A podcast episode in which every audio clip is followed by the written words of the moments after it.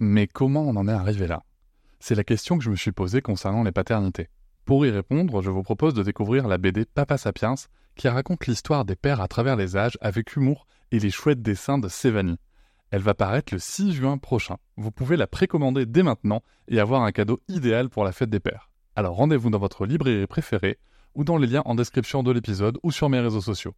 Et salut, bienvenue pour cet épisode découverte Papatriarca Plus.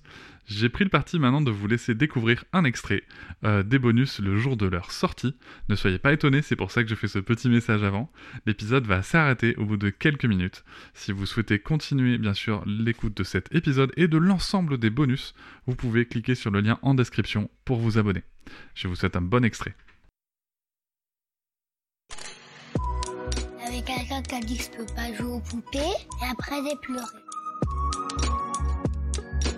Bienvenue sur Papatriarcat, le podcast qui réfléchit à la parentalité au XXIe siècle pour l'affranchir du modèle patriarcal.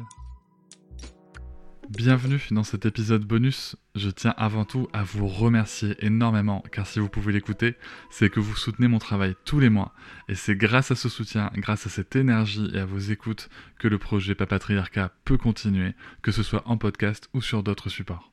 Et je vais maintenant vous laisser tranquillement découvrir ce contenu exclusif et je vous souhaite une très bonne écoute. Et salut, bienvenue dans cet épisode bonus où on va euh, se traiter une nouvelle fois d'un sujet d'actualité qui a été publié euh, dans les pages du Figaro euh, une tribune, en l'occurrence une tribune collective qui a été publiée le 28 octobre 2022, euh, qui titre la, la dérive de la parentalité exclusivement positive doit être dénoncée. Donc on, reviendra plus tard sur ce point de novlangue qui est, qui est très très intéressant quand même. Ça, on, pourra aller chercher l'élément rhétorique là-dessous.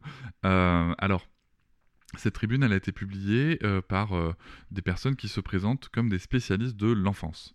Euh, alors, je vais citer tout de suite les premières personnes qui sont signataires. Daniel Marcelli, il a, c'est très long sa description, mais donc il est professeur émérite de psychiatrie de l'enfant et de l'adolescent, ancien président de la Société française de psychiatrie de l'enfant, de l'adolescent et des disciplines associées, président d'honneur de la Fédération nationale des écoles de parents et d'éducateurs. Moira Milolaksach, Docteur en sciences psychologiques, professeur de psychologie clinique et de la santé à l'université de Louvain, ça c'est en Belgique. Euh, docteur, si je me suis, euh, si, je, me suis vraiment raté dans, dans la prononciation de, votre nom, déjà un, je m'en excuse, et deux, n'hésitez pas, euh, si, jamais vous passez par là, à me donner la bonne prononciation, ça sera avec plaisir. Isabelle Roskam, docteur en, en sciences psychologiques, professeur de psychologie, de développement et de parentalité à l'université de Louvain, toujours en Belgique. Sophie Deschênes, pédopsychiatre, euh, médecin responsable au réseau. Caroline Goldman, bien entendu, psychologue pour enfants et adolescents, docteur en psychopathologie clinique. Ensuite, il y a toute une, liste de signataires. Hein. donc, euh, en effet, on, voit des spécialistes. Il y, a, beaucoup de psychologues, euh, psychologues cliniciens, médecins, pédiatres, des médecins généralistes. Alors, il y a un criminologue, il y a des psychanalystes pas, mal de psychanalystes. Il y a aussi des gens qui sont euh, juste thérapeutes, il y a euh, du sexologue, euh, voilà, donc bon, des gens spécialistes de l'enfance. Mais très clairement, il y a quand même une, immense majorité de gens qui sont spécialistes de la santé mentale, diplômés, reconnus. donc, donc on est, on à affaire à quelque chose qui est, qui est, sûrement très sérieux et, très construit. Donc ça, c'est chouette que, que, que, que, autant de courants de pensée différents arrivent à se mettre d'accord sur un objectif commun. Alors voyons voir maintenant ce que cette, ce que cette tribune nous dit.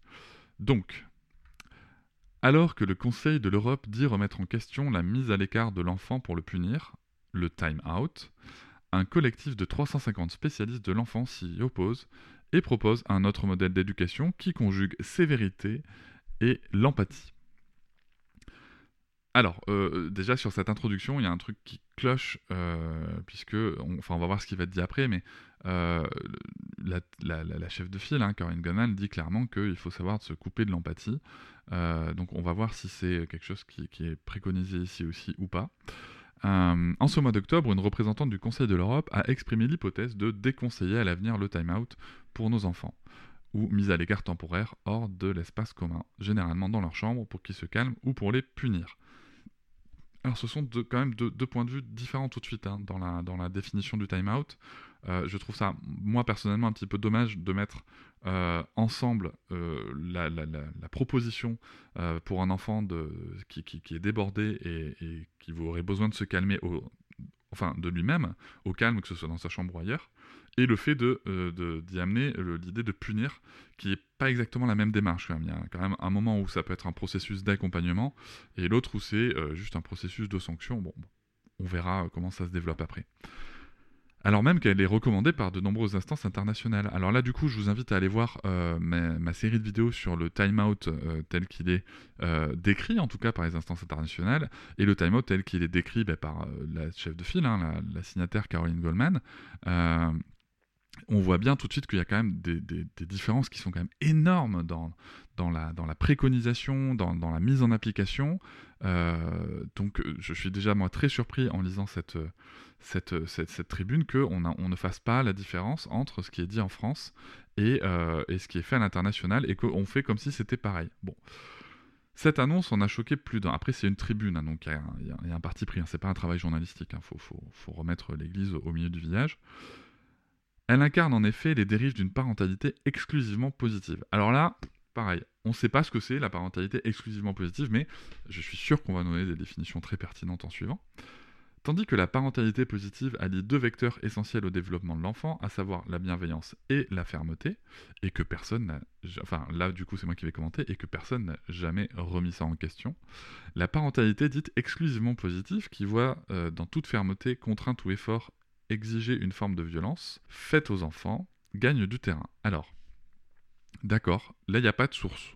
Euh, on ne sait pas euh, de, quoi, de quoi ces gens parlent on ne sait pas euh, qui a écrit enfin c'est toujours le même problème quoi c'est que euh, les gens qui disent que l'éducation positive en France euh, soi-disant c'est tout laisser faire c'est interdire c'est il est interdit d'interdire et on ne dit jamais non ces gens-là en fait n'ont pour seule source que leur propre interprétation je veux dire là on a zéro source bon peut-être que ça va venir après et voilà c'est la fin de cet extrait. J'espère qu'il vous a plu. Si vous souhaitez en découvrir plus et découvrir aussi tous les épisodes bonus, mais aussi avoir accès aux épisodes un jour plus tôt et ne plus avoir ni pub ni sponsor, je vous invite à vous abonner à Papatriarca Plus au lien en description du podcast.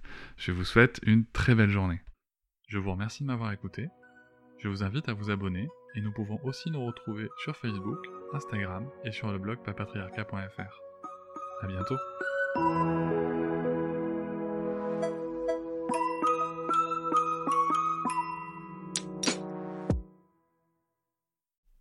Hop, c'est encore moins. Si tu veux soutenir le podcast, tu peux aussi t'abonner à Papatriarca Plus et découvrir chaque semaine un épisode bonus en plus des 60 déjà disponibles. À découvrir sur tes applis de podcast comme Pocketcast, Castbox ou encore Apple Podcast. À très vite.